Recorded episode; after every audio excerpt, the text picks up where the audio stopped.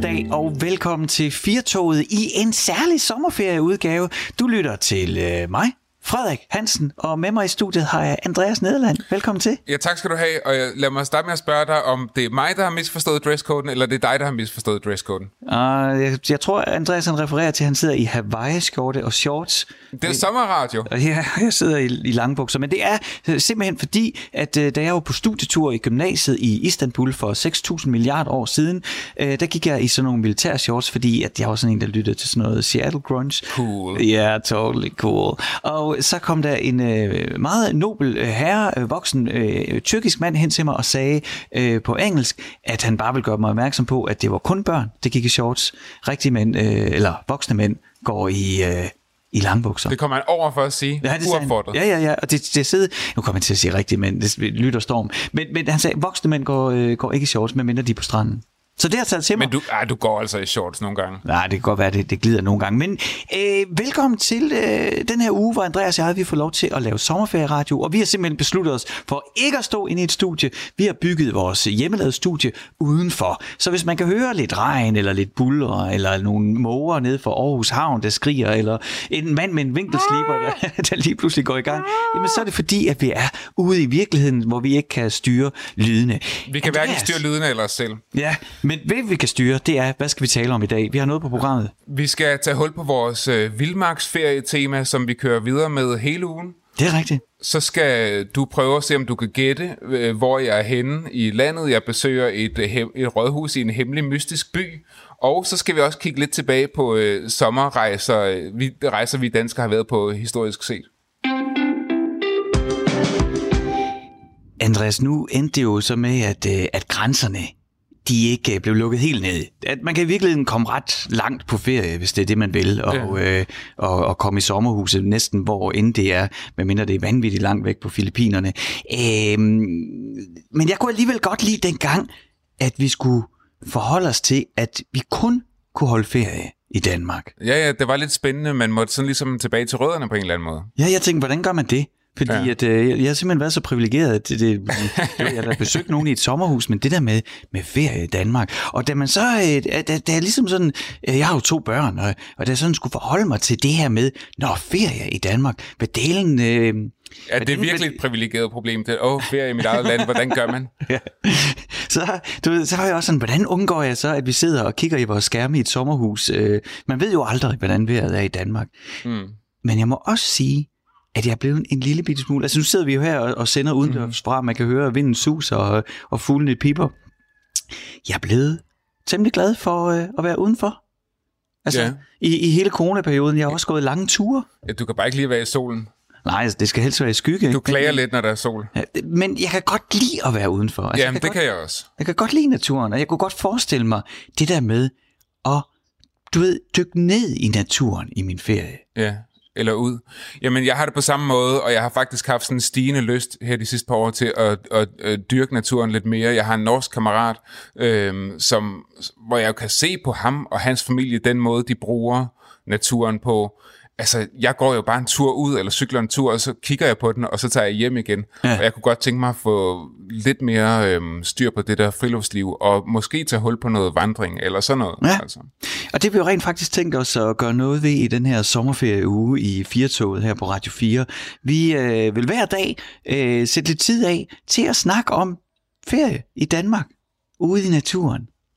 Og vi har en særlig gæst med på telefonen til ligesom at få søsat det her tema. Og det er jo dig, Frank Søndergaard Jensen, professor i friluftsliv. Ja, det er rigtigt. Tak for det. Ved Københavns Universitet. Jeg skal lige spørge dig, Frank, til at begynde med. En professor i friluftsliv, hvad er det? Ja, det kan være rigtig mange ting jo i princippet, men ved det er på et institut, hvor vi arbejder med naturforvaltning, så handler det for en del meget om at finde ud af, jamen, hvor mange mennesker kommer ud i naturen, hvad laver de der, hvad kan de lide, hvad er der af konflikter og så videre, så man kan få, man kan sige, en mere fornuftig naturpolitik til at fungere i dagens Danmark. Det er sådan et af hovedmissionerne.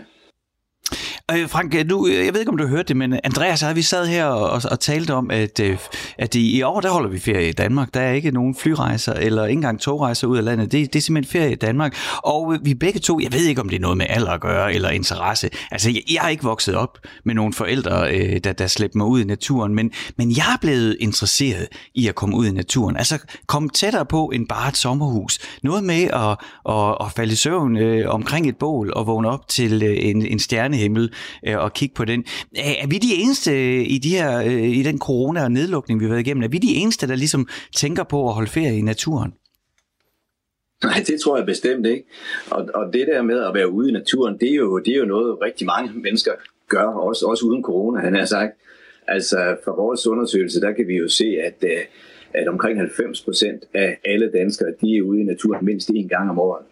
Og det giver altså, for at tage et eksempel, cirka 75 millioner besøg til de danske skove. Så det er ikke noget, der kommer med corona som sådan. Men det kan selvfølgelig godt have en ekstra positiv effekt på det, fordi folk har haft noget tid, som de skulle slå ihjel og komme ud af deres hus og lejlighed. Nu har de været hjemsendt, eller mange har været det. Så det kan godt få en effekt. Frank, så bliver jeg en lille smule nysgerrig også, fordi at Danmark har vel en relativt høj befolkningstæthed. Altså ikke fordi vi er vanvittigt mange mennesker, men vores land er meget lille. Og jeg prøvede engang at være med sådan en akrobatflyver, der skulle flyve fra Randers til Esbjerg. Og noget af det, jeg lærte ved den flyvetur fra Randers til Esbjerg, det er jo ikke fordi, der er vanvittigt meget vild natur i Danmark. Det er jo mest marker. Er der overhovedet plads til, at vi alle sammen skal ud og holde ferie i vildmarken i Danmark? Ja, det er der, det vil jeg sige. Det er jo rigtigt. Danmark er et kulturlandskab, men altså, vi har jo 12-14% skov, og vi har en rigtig, rigtig lang kyststrækning, så det er ikke umuligt. Og man kan også sige, at i de senere år er der jo kommet en lang række tiltag, som gør det at dyrke, nogen vil kalde mere rigtig friluftsliv i den danske natur, har gjort det lettere. Altså for eksempel det, at man nu må stå sit telt op i rigtig mange af statsskovene. Jeg tror, det er op mod knap 300 af deres skove, hvor det nu er tilladt. Så der kommer hele tiden nogle nye tiltag, som gør, at det giver nogle flere og ekstra muligheder. Men Frank, nu er vi jo allerede ved sådan lidt at tage et tilbageblik på, hvordan nogle ting har ændret sig over tiden. Jeg ved jo, du har jo forsket i det her siden 1980'erne, og hvordan i den periode, at du har haft med de her ting at gøre, og måske også endnu længere tilbage, hvordan har danskernes måde at bruge naturen på at ændre sig? Ja, det er jo et stort spørgsmål, og man kan jo gå langt tilbage. Men sådan helt grundlæggende kan man jo sige, at for at kunne dyrke et friluftsliv, så kræver det, at man har noget fritid, og det kræver, at man har noget adgang. Og fritiden fik vi jo sådan set først sådan med indgangen til 1900-tallet, hvor sådan, der blev overenskomstfastsatte ferie og gradvis indførelse af weekender osv. Så før det har man aldrig rigtig haft rigtig fritid at kunne dyrke et friluftsliv. Så det kom der lidt bedre styr på dengang, og det har så udviklet sig siden. Og man kan sige, det har nok sådan lidt startet med sådan det bedre borgerskab, sådan flyttede i sommervillagerne uden for byerne, de tog på landet eller på fedet og så videre, ikke? Og så har det sådan... Det gør de i Matador i hvert fald. Ja, lige præcis. Og det har jo så udviklet sig, og man kan sige for at være sådan et firkantet, arbejderklassen fik så adgang til kolonihaver, feriekolonier, teltlejre osv. Men især efter 2. verdenskrig, der har det virkelig taget fart med sommerhusområder, og staten har opkøbt arealer specifikt med friluftsformål, man har lavet strandparker osv. Så der har været sådan en klar udvikling inden for de sidste godt 100 år. Og så hele det der med adgang, det kræver, at man må være et eller andet sted. Og det er faktisk først i 1937, for at være meget præcist, hvor man får en reel adgangsret til de danske kyster og til de offentlige skove. Og så følger det så derefter med flere steder med de private skove i 69, og man må gå til fods og cykle på markvejene ude i landbrugslandskabet i 92. Så der har været sådan en løbende udvikling, hvor man har givet befolkningen mere og mere, eller flere og flere muligheder til at bevæge sig rundt i det danske landskab. Jeg kommer sådan tænke på, Andreas og jeg, vi var ude vestpå, ude ved Nørre Vosborg, og der ligger der sådan en gammel herregård, sådan nærmest et slot, et lille slot ligner det, ikke? Og derinde, der var jo en særlig en dansk poet, der er kendt for at rejse, ikke? H.C. Andersen. Og han havde også været der. Og jeg kom bare sådan til at tænke på, Andreas, kan du huske, at vi så... Altså, hans hud, de sagde, at hans hud var så sart, at når han gik til stranden, så skulle han have sit eget strandtelt med. Ja, jeg tror bare... Ja, han var selv prinsessen på ærten, ikke? Han syntes, at hans hud var så sart. Ja. Men vi taler om det her, der er organiseret. Du siger, der er 300 statsskove, hvor man rent faktisk bare må slå sit telt op. Men når man sådan bevæger sig ud i naturen og tager en rygsæk på nakken, skulle jeg til at sige, altså hvordan kan man se, om man er i en statsskov eller en privatskov? Det er jo de samme træer. Ja, det er de samme træer, og de ligger også nogle gange sådan lige op ad hinanden, så det kan godt være lidt kompliceret. Men generelt er det jo sådan, at ved alle indgangsveje til statsskov, der står der sådan en svensk rød malet pæl og et logo på, og så ved man, at man er i en statsskov. Men det er selvfølgelig ikke alle, der ved, men det er et problem, og jeg vil også sige, grundlæggende så har vi har jo mange, man kan sige, fine regler om, hvor man må være og hvad man må gøre osv., men der er et lille problem i at sådan den brede befolkning kender faktisk ikke de regler særlig godt. Og det kan jo give nogle problemer i begge retninger, at folk kommer til at gøre noget forkert. Ja. Og det kan give nogle konflikter med ejere eller andre brugere. Men det er også måske endnu mere også den anden vej rundt, at folk afholder sig fra at gøre noget, som de tror er forbudt, men som egentlig er tilladt. Så selvom der har kørt kampagner sådan med jævne mellemrum fra diverse organisationer, så er der altså stadigvæk behov for at få kendskabet øget til, hvad man må og hvor man må de forskellige ting. Og det er faktisk, Frank, det er ikke mere end et par uger siden, at jeg var lige midt i Jylland og gå en tur rundt om en lille sø, der hedder Bryrup Langsø, tror jeg den hedder. Og der var vanvittigt smukt derude, altså med bakker og natur og skov og så den her sø. Men det endte jo selvfølgelig med, at vi gik bare rundt langs søen, og det var ikke fordi, der var sti hele vejen, så på et tidspunkt, så skulle man ligesom igennem noget krat og sådan noget. Og selvfølgelig endte det med, at vi ikke vidste, hvad vi skulle komme væk derfra, og så måtte vi gå hen over en mark, og så kom der ellers en bondemand, og han var ikke i godt humør, og jeg fik at vide, at jeg skulle i hvert fald ikke gå på hans mark eller kravle over hans hegn, og det var jo egentlig bare, fordi vi havde bare fulgt søen, og så var vi endt blindt, og vi ikke vidste, hvordan vi skulle komme videre. Vil du ikke prøve at hjælpe mig og dem, der sidder og lytter med lidt på vej? Sådan, hvad er det for nogle regler, man lige skal have helt styr på? Ja, det er virkelig komplekst, hvis det skal være i detaljer, men det behøves vi nok ikke lige nu. Men altså grundreglerne, det er sådan set, altså hvis det er statslige arealer, statsskov, jamen jeg vil ikke sige, at man må alt, men man må næsten alt. Altså man må bevæge sig døgnet rundt, også om natten. Aha. Man må også gå uden for veje og stier. Man må lave bål der, hvor der nu er lavet bålpladser osv. Okay, så der skal være en etableret bålplads. Man kan ikke bare lave et bål selv. Nej, det må du ikke. Og så er der det der, vi startede med at tale om med den der fri teltning med 3-2-1-reglen, og det ved du nok ikke, hvad er. Så. Nej, 3-2-1-reglen, det er jo, at man må kun slå sit telt op en nat, nu tager jeg det bagfra, ja. Samme sted. Man må kun slå 2 telte op samme sted, ja. Og det må højst være 3-mandstelte. Ah, okay. Fidusen er, at man ikke vil til at have sådan store campingplads-agtige situationer ude i naturen på den måde, når det skal være sådan det mere vilde friluftsliv. Så det er baggrunden for det. Og hvis du gør det, der må du for eksempel godt have sådan et stormkøkken med, eller den slags ting til at kunne lave din mad og så videre, ikke? Så der er rige muligheder i statsskovene, vil jeg sige. Der er også ganske gode muligheder i de private skove. Der må du ikke være om natten, okay. Og du må ikke gå uden for veje og stier. Altså, du må godt sætte dig lige i kanten af vejen og spise din mad. Altså, der er sådan en gentleman agreement omkring, at, som man kalder anemonereglen. Altså, man må godt sådan lige være i kanten af vejene. Men i princippet må du ikke bevæge dig uden for veje og stier. Mm. Og stranden er virkelig også åbne. Altså der må du næsten alt.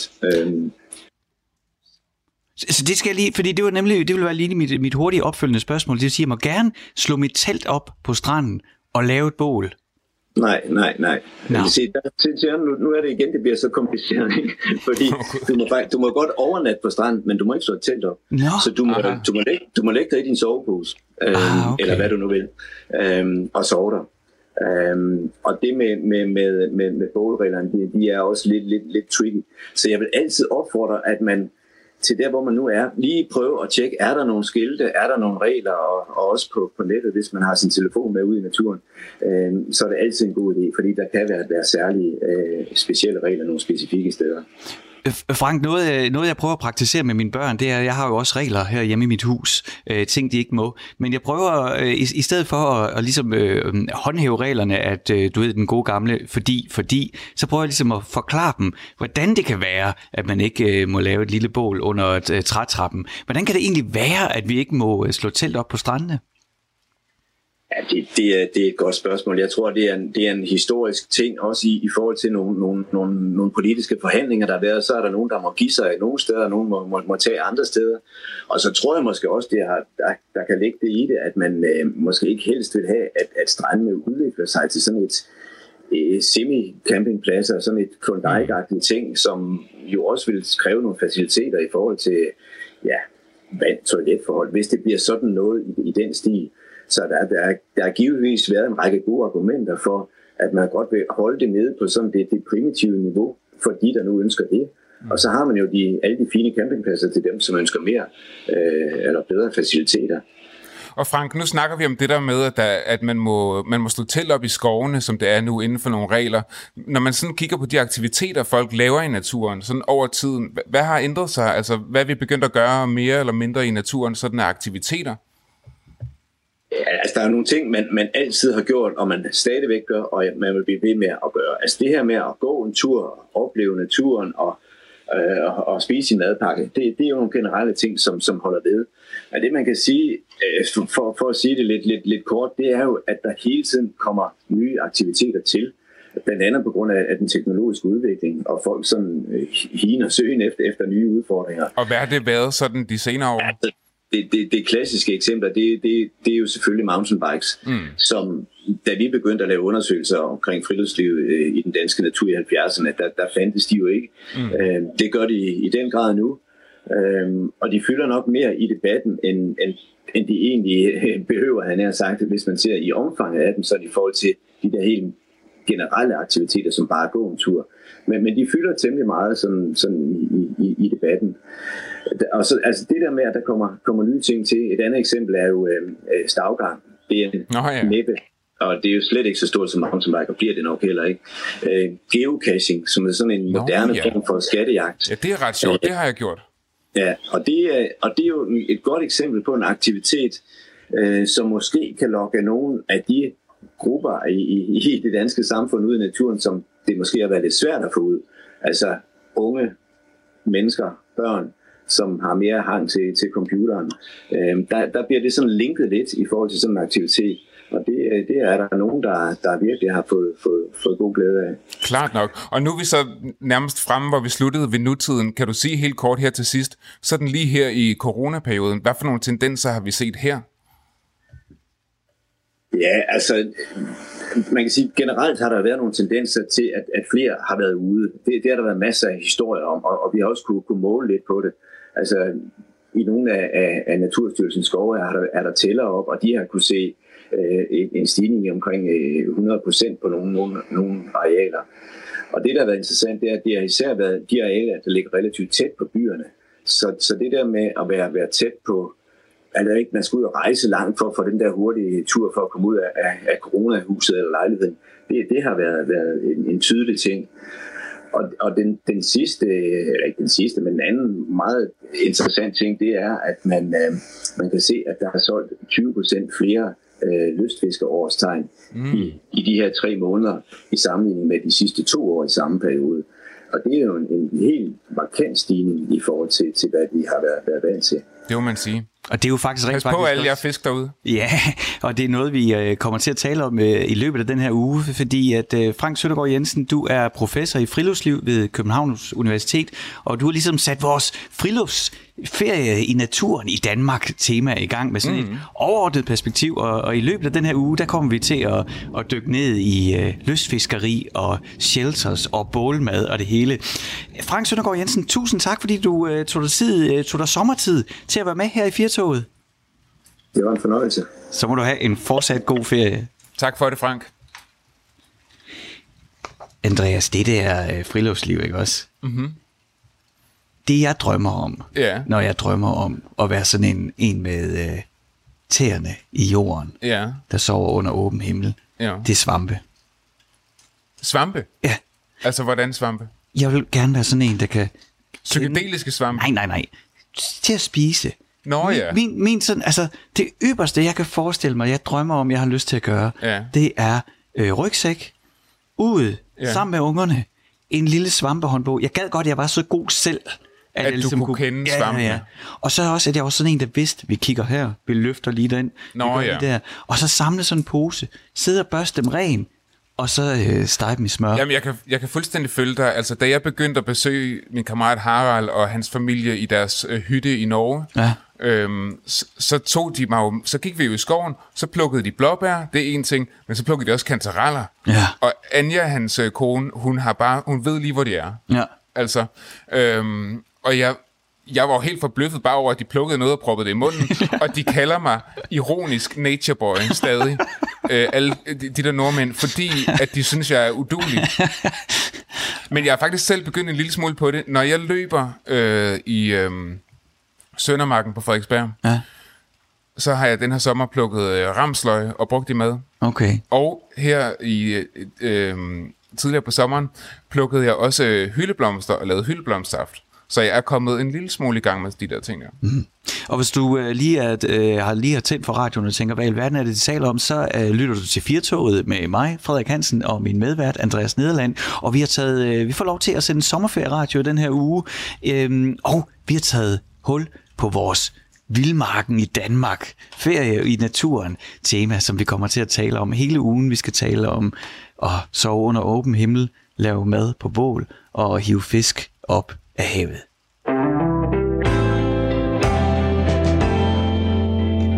Man kan jo aldrig rigtig regne med vejret i Danmark. Altså, når det er godt, jamen så, og man er på ferie, og vi taler jo rigtig meget den her uge om at være på ferie i Danmark, så er der alle mulige ting, man kan lave, ikke? Vi er jo simpelthen så velsignet med skove og kyst, strande og vand, man kan kaste sig i, og søer, alle mulige ting, man kan lave udenfor. Finten er bare, det er jo ikke altid, at vejret lige inviterer til det. Der er jo de der gange, hvor man må sidde inde i lejligheden, eller i sommerhuset, eller under teltduen, og så kigge ud på regnen, der bare falder. Og det er et vand med land. Enten får man det på den ene måde, eller også får man det på den anden måde. Ja, og så kan man kigge ned i sin mobiltelefon og slå vejrudsigten op, og så ser det ikke sådan ud til, at der er solskin på vej. Men så er der alle mulige andre ting, man kan lave. Og noget af det, jeg ved, som du vil med, det er at spille spil. Ja. Jeg har altid været vild med at spille brætspil. Altså, jeg var altid den i familien, der tror jeg plagede om, skal vi ikke spille spil og sådan noget, da jeg var barn. Og jeg kan jo også godt se, hvad det er for nogle spil, at jeg er allermest vild med at spille, og det er jo sådan spil, hvor man skal svare på spørgsmål. Det er jo trivia-viden quiz-spørgsmål, ikke? Det er det, jeg synes er sjovt. Men og det er jo det der med, at hvis man har et hoved fuld af viden, som man ikke kan bruge særlig mange steder, så det kan jo nogle gange nærmest føles som det eneste sted, hvor man kan bruge den viden til noget. Og det er sådan, at du er jo også... når vi holder julefrokost med vores kolleger, så er det jo også dig, der i hvert fald næsten altid vinder julekvizzen. Du er god til det. Altså, det er vel også derfor, du godt kan lide det. Ja, og så har man jo sine områder, hvor at man er bedre end andre, og jeg har da helt klart nogle sådan noget med altså populærkultur, musik og film og sådan noget, hvor som det sidder simpelthen bare fast, altså. Og hvis man lyttede med, da Andreas og jeg sidst fik lov til at være vikar her på Firtoget, så var det i december måned, hvor vi var julevikarer. Og der, jeg vil sige, det er nok lidt over grænsen at sige, at vi opfandt en quiz. Vi stjal en quiz og modificerede den. Vi lavede en millionærquiz. Ja. Hvor du hver dag havde chancen for at vinde 1 million, ja. Sådan hvor vi bare havde taget spørgsmålene fra, hvem ville være millionær, men vi tog dem der til 1 million. Det er sådan, som det tv-program egentlig burde have været, ikke? Ja. Altså, direkte til millionen. Ja, og så 3 minutter, og farvel og tak og reklamer. Ja. Og hvis jeg husker rigtigt, så fik du ikke nogen million. Nej, men det var også fordi, du lavede nogle meget hårde regler. Jeg svarede jo rigtigt på en stor del af millionspørgsmålene, men så lavede du en regel, hvor at hvis jeg så svarede forkert på det næste, så fik jeg ingenting. Ja, og det var jo også noget, jeg lavede en aftale med radiostationens økonomidirektør omkring, at vi skulle ligesom dække os ind på den måde. Men lad os ikke tale mere om den her julequiz, fordi vi har en sommerquiz. Ja, vi har en ny quiz. Ja. Og det er sådan, at selvom vi sidder her i vores hyggelige udestudie, så har vi været endnu mere uden det her for nylig, fordi vi har forberedt nogle ting til hinanden. Vi har været nogle steder. Vi har været nogle steder med en mikrofon. Og i dag, Frederik, der er det mig, der har været et særligt sted i Danmark med en mikrofon. Og jeg kunne godt tænke mig, hvis du ville prøve, om du kunne gætte det. Og det kan man jo passende også gøre derhjemme. Ja. Og det skal jo ikke bare være sådan noget gæt, hvor jeg er. Vi har jo sådan skærpet det lidt, og sagt, at reglen er, at man starter ved et rådhus. Mm. Fordi at hvis man nu er mega stærk på rådhuset i Danmark, så kan det være, at man kan gætte den i første runde. Så det er altså sådan, i første omgang, der får man at vide noget om et rådhus, og så må man se. Måske hvis det er ens lokale rådhus, så kan man høre det med det samme, eller så ligner de alle sammen hinanden. Det vil jeg faktisk sige, efter jeg har været i landet og optaget de her quizzer. Det er i hvert fald meget forskellige rådhus, jeg har været på. Også mig. Og det, jeg kan sige så meget, at vi starter ikke på dit lokale rådhus. Men hvad siger du til det? Skal vi prøve at kaste os ud i runde nummer 1, altså hvor jeg er ved et rådhus, og du skal lytte godt efter og tænke dig om, Frederik? Her kommer første runde i vores sommerquiz, og vi starter et eller andet sted i Danmark ved et rådhus.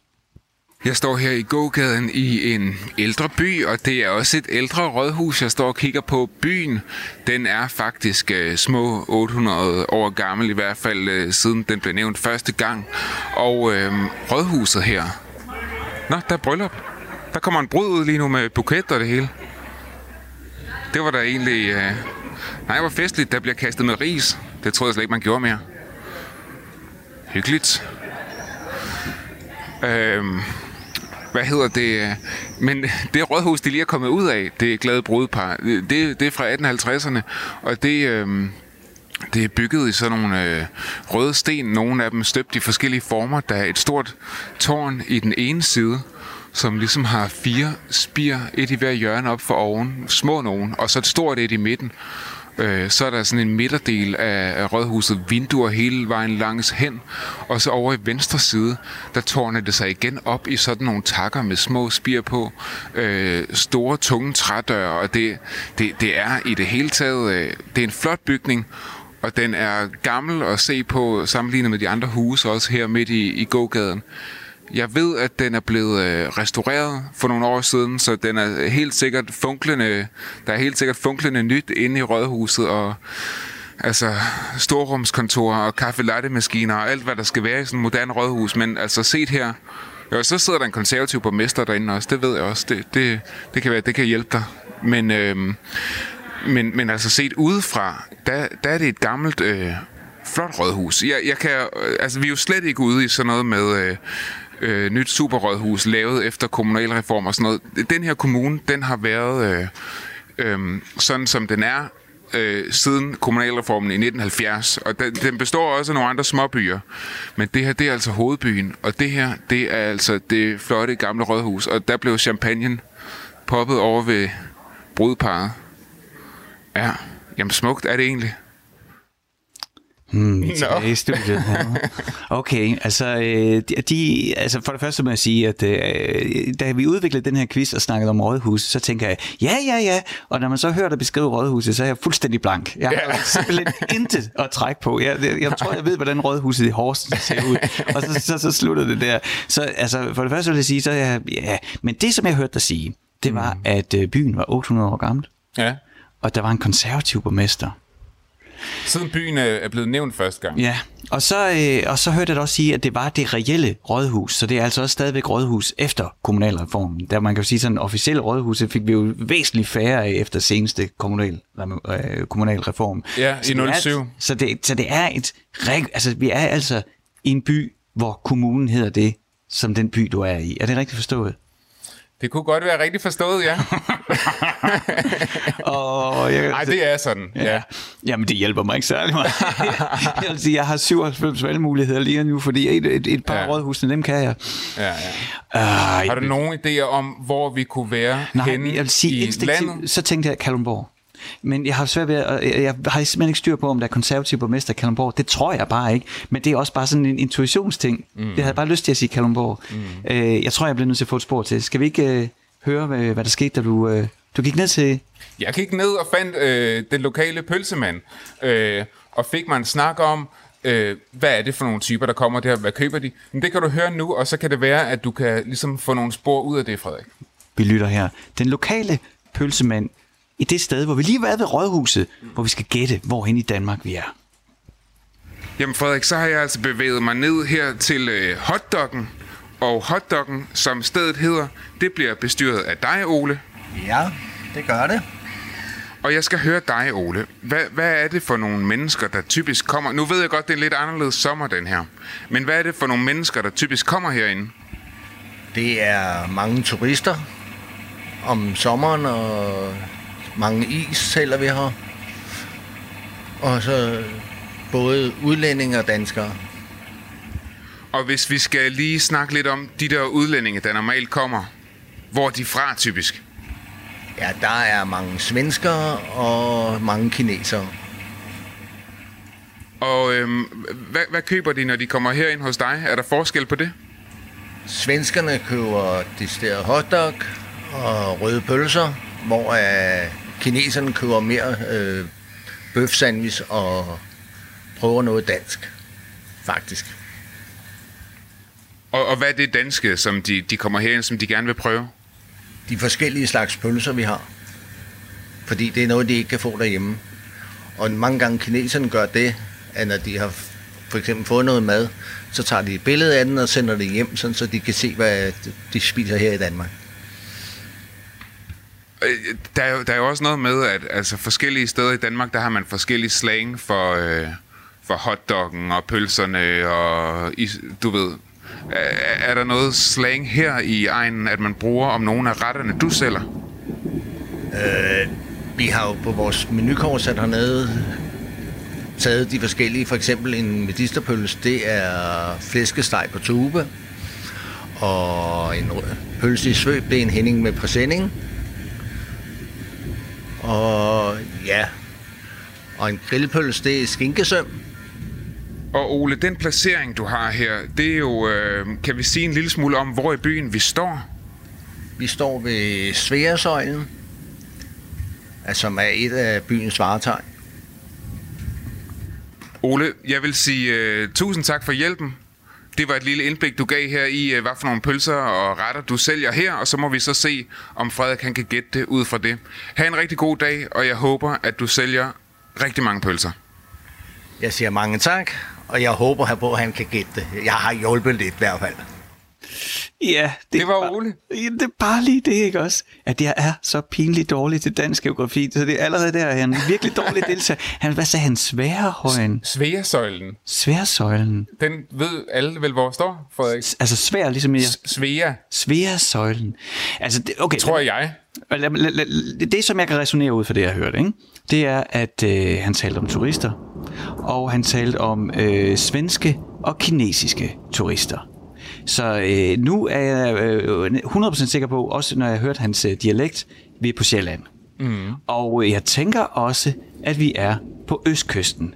Og hvad er det, der får dig til at tænke det? Jamen, det er fordi, at der kommer svensker og kinesere. Kinesere, de kommer i krydstogsskibe, så de kommer til København eller Nordsjælland, lægger til, og svenskerne, de kan køre over. Så lige nu, så er jeg der, hvor jeg har lyst til, altså, og det er, man sidder sikkert, der er sikkert nogen, der sidder derude og lytter med, og tænker, kæmpe idiot, hvorfor ved han det ikke? Men det ene, jeg har lyst til, jeg mener, at altså, Gentofte er en kommune, ikke? Det hedder Gentofte Kommune, og den er konservativ. Og det sagde du jo. Jeg ved bare ikke, om den er 800 år gammel. Mm. Men så jeg har lyst til at enten at sige Gentofte, fordi der kommer i hvert fald svensker og kinesiske krydstogsturister, og der er en konservativ borgmester. Jeg har også lyst til at sige Helsingør, fordi at jeg tænker, der kan komme svensker over hele tiden. Mm-hmm. Så du er altså gået fra Kalundborg på Vestjylland til, at du nu siger enten Gentofte eller Helsingør? Ja, det er der, hvor jeg er lige nu. Spændende. Aha. Skal vi tage en runde mere med lidt mere hjælp? Nu er vi så kommet til runde 3. Ja, og jeg er gået hen til byens største seværdighed. Okay. Og det kunne også godt give dig et hint. Ja, og jeg tror, det bliver pinligt, fordi at, jeg håber, du derude, der lytter med, er noget skarpere, end jeg er. Vi quizzer om, hvor Andreas han er henne af i Danmark. Først var vi ved et rådhus, så var vi ved en pølsemand, og nu er vi ved byens største, mest vigtige turist. Mest vigtige... Ja, jeg siger ikke. Det er bare en seværdighed. Seværdighed. Godt. Velkommen til, står der på skiltet, og jeg går nu over broen her, over voldgraven. Jeg går ud fra sådan noget, der hedder en voldgrav. Det var det, vi kaldte det, da jeg var barn. Det er det, jeg kalder det. Og er nu kommet over broen, og går på nogle brosten og bevæger mig så ligesom inden for de første vold må det være, og der står en hel masse kanoner, men de knalder ikke i dag. Der er faktisk ret stille her. Der er nogle få besøgende, der går og kigger. Og der er lidt larm fra noget udstilling i baggrunden, som man kan høre. Og så nærmer jeg altså mig endnu en bro over endnu en voldgrav, før man er inde ved selve det slot, som er den her bys største seværdighed. Og altså, man kan se det på lang afstand, for det er et stort slot. Renæssanceslot har jeg kunne læse mig til. Opført i 1500-tallet. Så brændt, og så genopbygget. Så der har altså været et par konger indover. Men den konge, som jeg vil sige, der er den mest berømte af dem, det er nok ham med 4-tallet. Frederik, hvis det ringer en klokke. Ellers så bevæger jeg mig nu. Jeg har bevæget mig nu over vand nummer 2. Går ind gennem en smuk gammel port fra 1600-tallet. Og befinder mig nu meget tæt på slottet. Og kan kigge op og se på både... Der står lige en kanon mere der, og der er jo flere volde, der omgiver selve slottet. Og der er faktisk en voldgrav mere. Det er godt beskyttet, det her. Det har været et vigtigt slot strategisk. Og det ligger altså også bare der og ser skide godt ud, Frederik. Og så er der jo ellers ganske stille på den her optagedag her. Hvor jeg er her, fordi turismen er ikke rigtig kommet i gang endnu igen. Men der går der enkelte folk rundt her langs bygningerne. På indersiden af voldene. Og det er også et flot sted at gå tur, fordi vi er ved vandet. Og det ligger bare på alle måder flot, det her slot. Det ligger altså en lille smule uden for byen, ved vandet. Vigtig position, kunne man sige. Og jeg tror simpelthen ikke, at jeg vil give dig flere informationer, Frederik. Det bliver for let. Lad os se, om du kan gætte det. Det kan jeg, Andreas. Vi er tilbage i studiet. Ja. Du burde have fået et ordentligt hint her, vil jeg sige. Altså jeg vil sige, det der med voldgravene og gå over og hen imod det her slot, som man kan se på lang afstand, og som ligger strategisk vigtigt. Der er kinesiske krydstogtsturister, og der kommer svenskere, et flore svenskere. Jeg vidste ikke, at det var en konservativ borgmester, der var, men jeg er 99% sikker på, uden at nogensinde have set det, at du i begyndelsen af den her quiz stod foran Helsingør Rådhus. Så prøv at trække op i trøjen og se, hvad for et navn, der tilfældigvis også står på din mave. Den er bare tyk. Nå, det er rigtigt. Det er Helsingør. Har vi en fanfare? Du har fortjent en fanfare. Vi skal have fat i en fanfare. Vi har ikke nogen fanfare klar i dag, men i morgen, når vi tager quizzen igen, og det gør vi jo hele ugen, så lover jeg, at fordi i morgen er det jo dig, der skal gætte, hvor jeg har været. Ja. Så tager jeg en fanfare med. Det er godt. Så. Jeg synes, at du klarede det flot, Frederik. Du resonerede flot fra... Du var på en lille rejse fra Vestjylland til Østjylland, Nordøst. Jeg synes, det er godt skuldret, altså. Tak. Og hvis du sad derude og lyttede med, og også, måske du gættede den allerede første gang. Det gjorde man sikkert, hvis man var fra Helsingør. Så kan man nok godt høre. Så burde man, vil jeg sige. Altså, burde man det? Du er fra Odense. Altså, kan du Odense Rådhus udenad? Jeg kan det ikke udenad, men jeg ved da godt, hvordan det... ser ud, ikke? Men altså, ja, jeg synes, det var godt klaret. Da jeg stod derude, så jeg var lidt i tvivl, om jeg skulle vælge Kronborg som seværdighed, fordi den er jo så markant. Mm. Men altså, det gjorde jo også, du kom i mål. Det var, ja. Så fik du den, Frederik. Ja, og så synes jeg egentlig, du var god til at hente omkring det. Det var ikke sådan, du sagde, der var noget rådent i Danmark og sådan. Altså, nej. Det blev sådan lidt rundt omkring den. Men der var en lille Kim Larsen, et lille Kim Larsen hint. Fangede du det? Nej, det fangede jeg ikke. Nå, jeg gik forbi nogle af kanonerne, og så sagde jeg, men de knaller ikke i dag. Ah. Det er fra, hvad hedder den Kim Larsen-sang? Hedder Den Store og Små? Den er fra Forklædt som Voksenpladen, hvor han synger, kanonerne knaller på Kronborg. I se, ja. Og det, altså, udover at jeg får tabt, når det kommer til geografi, så er min trivia omkring Kim Larsens tekster også utrolig begrænset. Men det var i hvert fald vores sommerquiz, og den kan du høre igen i morgen, hvis du stiller ind på Radio 4 og holder sommerferie sammen med Andreas Nederland, min medvært, og mig, Frederik Hansen, her i Firtoget i Sommer Danmark. Andreas, vi er i Danmark. Det må man sige. Fordi at vi sender sommerferieradio. Det er os, der er sommerferievikarer. Og ligesom mange af jer derude, jamen så tilbringer vi vores sommer i Danmark med solskin og med regn og med alt det der danske vejr, det nu kan tilbyde. Det ene øjeblik er det andet, og det andet næste øjeblik, så skinner solen. Og der ved jeg da også, at de mange gange, når jeg ligesom har mødt folk, som bor i mere sydpå, end vi gør, så kan jeg se, at jeg er hurtigere til at hoppe i shorts og t-shirt, end de er. Mm. Altså jeg er for eksempel meget i Bayern, og der er de jo vant til, at sommeren er lidt varmere, og det er lidt varmere, når det er varmt, men min tærskel for, hvornår det bliver sommer, den er nok lidt, der skal ikke så meget til, før jeg synes, det er sommer, i forhold til, hvad de synes. Jamen det tror jeg er sådan en typisk dansker ting, altså lige så snart den første sol, den rammer i marts måned, så ser man jo folk i shorts på gaderne, og det er jo bare, altså det er jo skide koldt.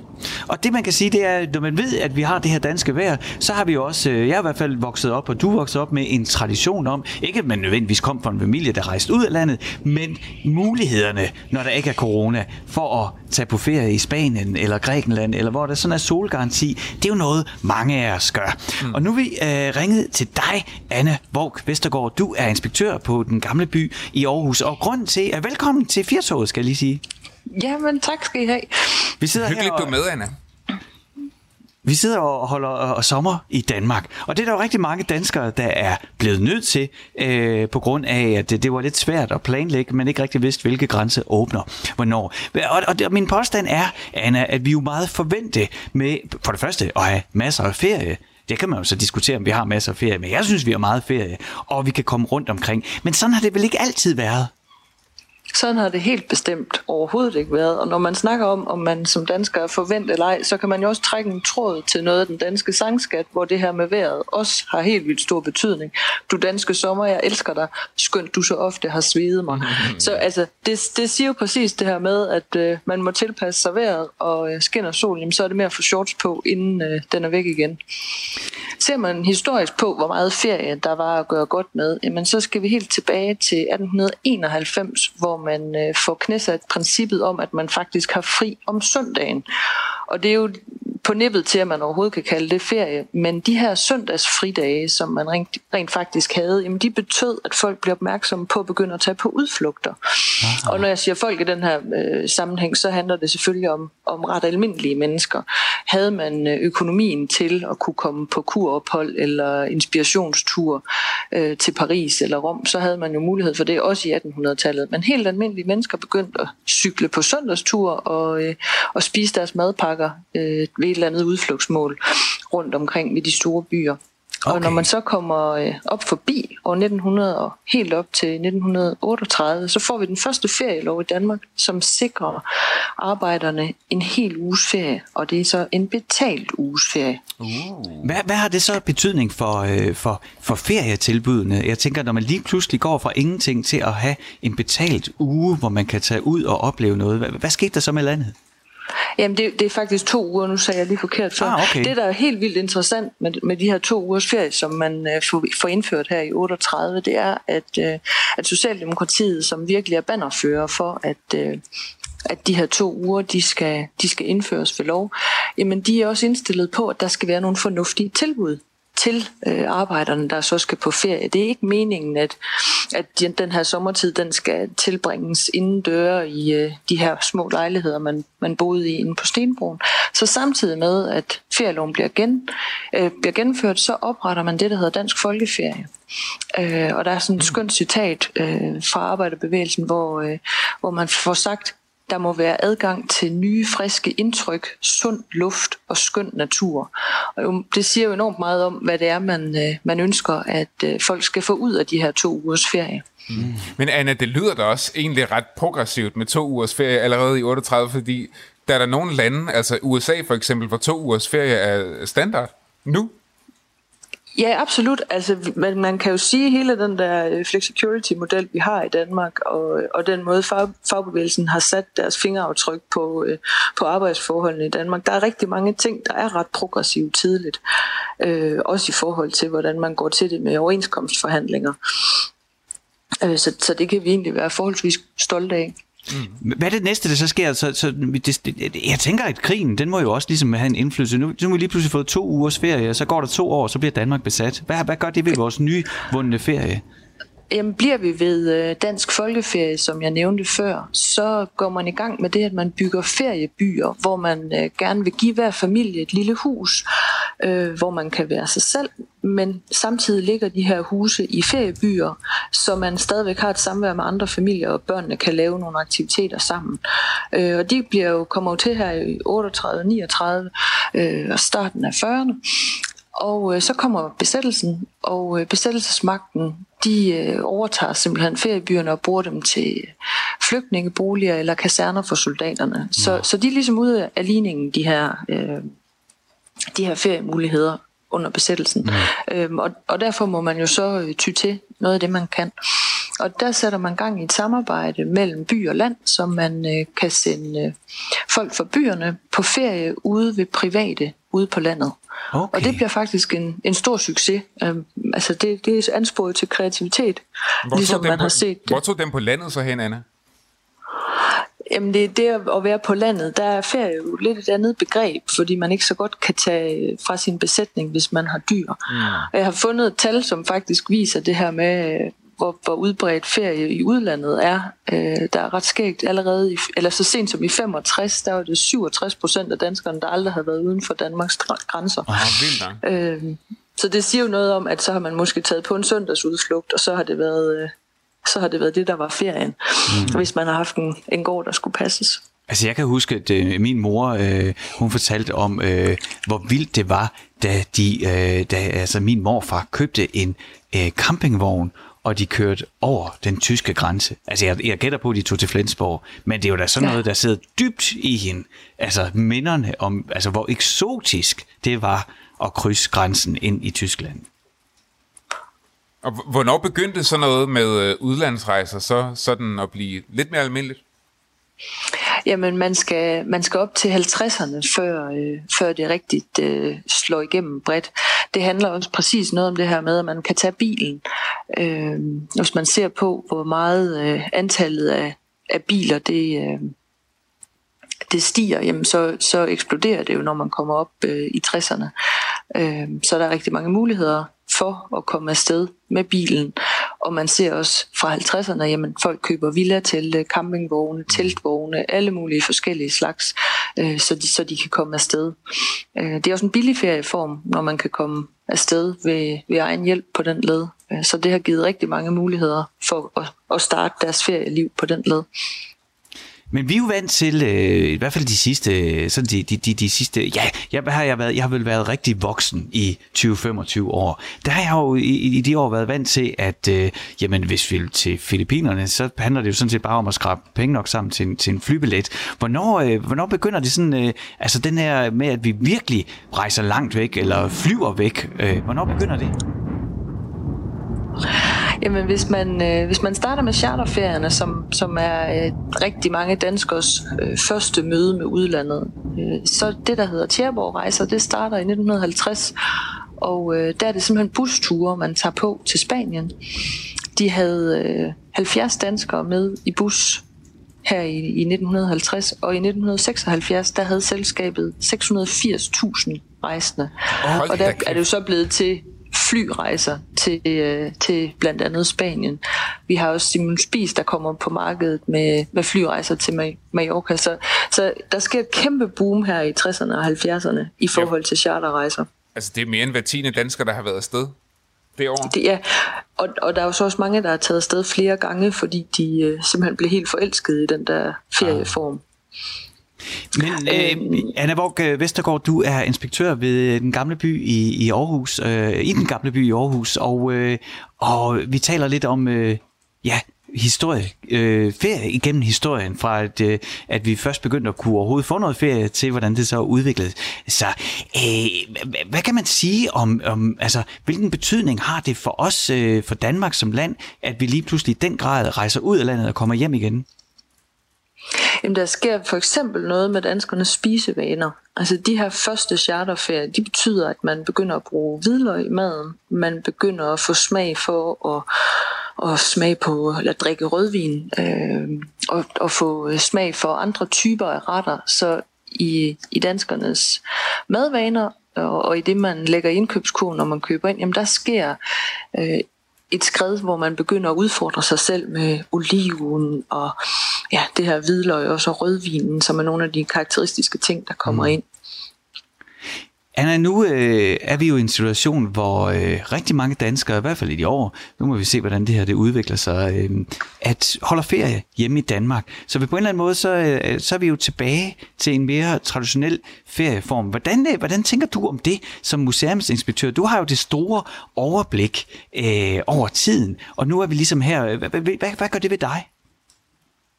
Jamen, jeg synes, det på mange måder minder om den her tendens, man har haft til at diskutere hele opgaven omkring at håndtere klimaforandringerne ved at kigge tilbage og se på, hvad kan vi gøre? Alt det omkring genbrug og upcycling og sådan noget, altså, som også handler om at finde tilbage til nogle andre værdier. Så det at holde ferie i Danmark, det giver måske nogle benspænd, som gør, at man finder en kreativitet frem i forhold til at lede efter alle de perler, der er tæt på. Jeg læste en artikel om en familie fra København, der aldrig havde været i Jylland, og havde 3 børn fra 8 og så til en 15 år eller noget. Og det betyder jo bare, at man får mulighed for at se alle de super spændende steder, der findes i vores eget land, og måske også bliver mere bevidst om, jamen, hvad er det for en historie, Danmark kommer af, og hvad er det for en natur, vi kan byde på her. Vi har jo en kyststrækning for eksempel, som er noget af det, man har sat pris på helt tilbage fra 1800-tallet, og som også var noget af det, der fik udenlandske turister til Danmark i den allerspædeste begyndelse, hvor det kunne være virkelig fashionabelt at tage til Fanø eller til Skagen.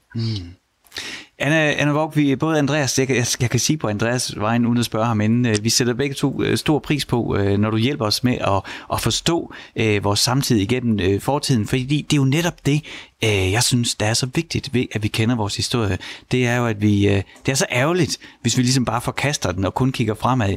Det er jo spændende, at når tingene bliver sat på spidsen, som de har været de sidste 4-5 måneder, at vi så kan kigge tilbage i historiebøgerne og så kigge på, hvor er det, vi kommer fra, og hvad kan vi bruge det til? Det må da også være dejligt for dig som inspektør. Absolut. Vi kommer til at have et tema her i løbet af ferien, som handler om rejse ud, rejse tilbage, og det sætter jo netop det her på spidsen med, hvad er det vi så kan, når vi bliver i Danmark. Har du selv fundet nogle perler i Danmark i den her mærkelige periode, Anna? Jamen, vi har været meget ved Mariager Fjord. Der havde jeg aldrig været før. Det er et mega spændende område, hvor vi har været glade for at komme nogle gange. Anna Vogt Vestergaard, museumsinspektør i den gamle by i Aarhus. Tusind tak, fordi du vil være med her i Firtoget, i sommerlandet, i sommerferien. Og ligesom sætte hele vores rejse og vores sommerferie i perspektiv. Det er jo relativt kort tid, vi i virkeligheden har været vant til at rejse ind og ud af landet. Og nu er vi tilbage til der, hvor vi måske i virkeligheden kommer fra. Tusind tak, fordi du vil være med. Jamen, velbekomme. Andreas, Mariager Fjord. Mariager Fjord. Der har jeg aldrig været. Jamen, jeg sidder og stammer lidt, fordi at jeg ved, jeg var der for lidt over et halvt år siden, og jeg tænker, hvad husker jeg fra Mariager Fjord? Men jeg var jo i den der... vi har jo en god fælles bekendt, som har sådan en geschæft med en fin træhytte ude i en skov, Og den ligger tæt ved Mariager Fjord. Du ved, hvad jeg taler om. Det er de her huse oppe i Trætoppen. Løvtag hedder det. Løvtag, det er rigtigt. Nå, det er deroppe. Og det er omkring Mariager Fjord. Så jeg har været i nærheden af Mariager Fjord for nylig for at bo i sådan en hytte oppe i Trætoppen inde i en skov. Mm. Og det kan godt være, at jeg ikke har så meget bevinget at sige om Mariager Fjord, men altså... Det var da i hvert fald lidt dejligt. Det var fedt. Det var udover spændende. At vi har en fælles bekendt, som er involveret i Løvtag, så har vi også en fælles ven fra Mariager Fjord, og han hedder Mike Kronbak. Han er derfra. Det første time af Firtoget her i sommerferielandet med buller og brag og regn på næsetippen lige nu er ved at være over. Men vi er tilbage igen, Andreas og jeg, med mere sommerferieradio i Firtoget lige efter nyhederne.